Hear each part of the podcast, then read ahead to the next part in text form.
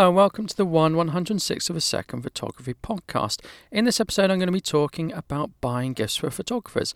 We've just had Black Friday and it's almost December here for me. Of course, if you're listening in the future, then it could be December or it could be past December or it could be next December, who knows. I'm going to talk about gifts for photographers because it's quite seasonal. So I think it might be best to get your other half or maybe people who may buy presents to you to listen to this podcast because you may not buy yourself a gift that's photography based. It's likely to be someone else buying it for you. I think it's difficult to buy a gift for photographers because they're going to be quite selective. They're going to already have a lot of what they need unless they're starting out. And it's expensive to buy gifts for photographers because photographers need cameras and lenses and accessories. Now, cameras and lenses are expensive. Accessories, not so much, but accessories can be expensive. So, the first thing I would consider if you are buying a gift for a photographer I'd actually consider maybe you don't. And the reason I'm saying that is it's very expensive.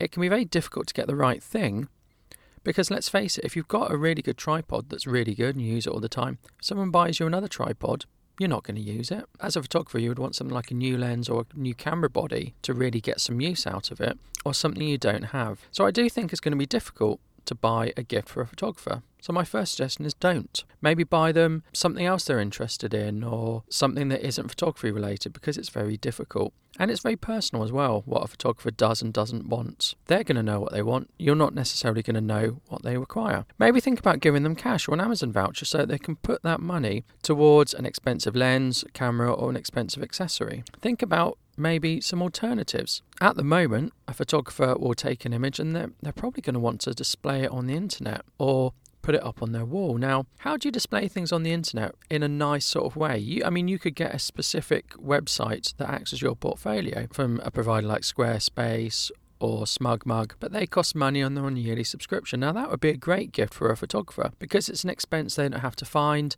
and then they've got somewhere to put their images. Maybe they'll be interested in a photography book, a book of someone else's photography, because they appreciate photography. So that's going to be a more affordable gift for a photographer. I'm going to say travel. When I say travel, I mean actually going somewhere with a photographer. So if you're a photographer, you need to go places to take pictures. So why not take your photographer somewhere? It doesn't have to be expensive. It could be your local city. So you drive them into the local city, they do some photography, you buy them lunch, that sort of thing. It doesn't have to be a weekend getaway to New York or Venice or anywhere like that. Just going somewhere with the photographer, maybe paying for it, maybe paying for a hotel and buying them the lunch. You can also get non photography gear that's going to be helpful to a photographer. So this could be something like gloves, hat, thermos flask if they get up early and they go out and they do landscape photography. Those sort of gifts are going to keep them warm and going to keep them happy while they're doing their photography. So you could think about maybe not photography gifts, but things that will help them go out into the wilderness and the wild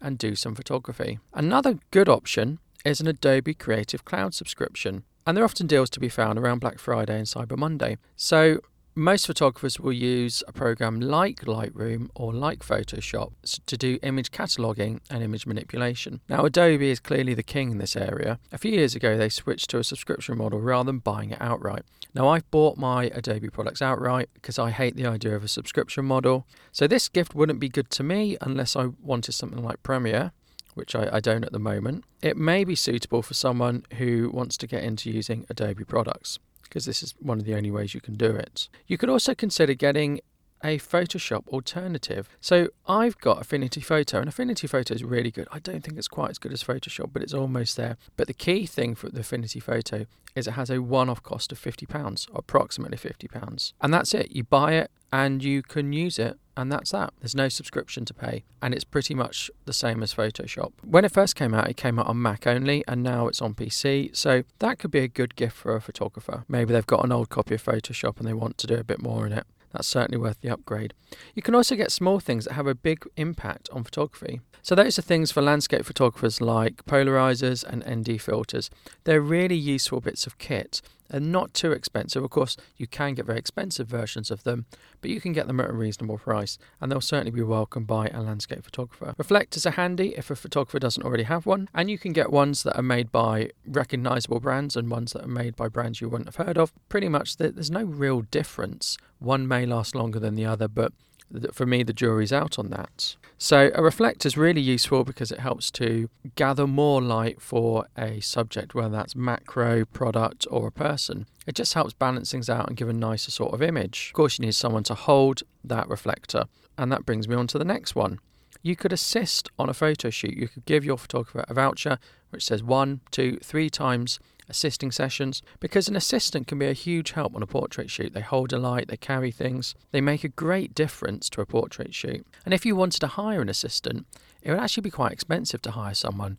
I imagine you'd have to pay them between 10 and 20 pounds an hour. If you can do that for free, you'll save the photographer that cost. So that will really elevate the photographer's shoot and it won't cost you anything and it won't cost them anything. Light stands are a reasonable price and they can help a photographer hold a flash if they don't have an assistant. And I mentioned tripods earlier, but I'm going to talk more about travel tripods. Not only are they cheaper, but they'll allow a photographer to have a second tripod just for travel. So it's likely most photographers have a good, big, sturdy tripod. It's probably going to be quite heavy, but they're going to be quite happy with it. A travel tripod would be good for those occasions they suspect they may need a tripod, but they don't want to lug one about. So a travel tripod could be quite good. You can get small ones like a GorillaPod or Manfrotto small one. You get medium sized ones, you can get lightweight ones. So a travel tripod is a good alternative gift for a photographer. So let me know what you think. Did you even broach the subject of buying your photographer a photography gift, or did you just get them a more conventional gift? Do you think this advice is helpful to a non photographer on what to buy a photographer? I'd love to hear your thoughts, and don't forget you can find out more on Twitter, and I'll leave my Twitter description in the show notes.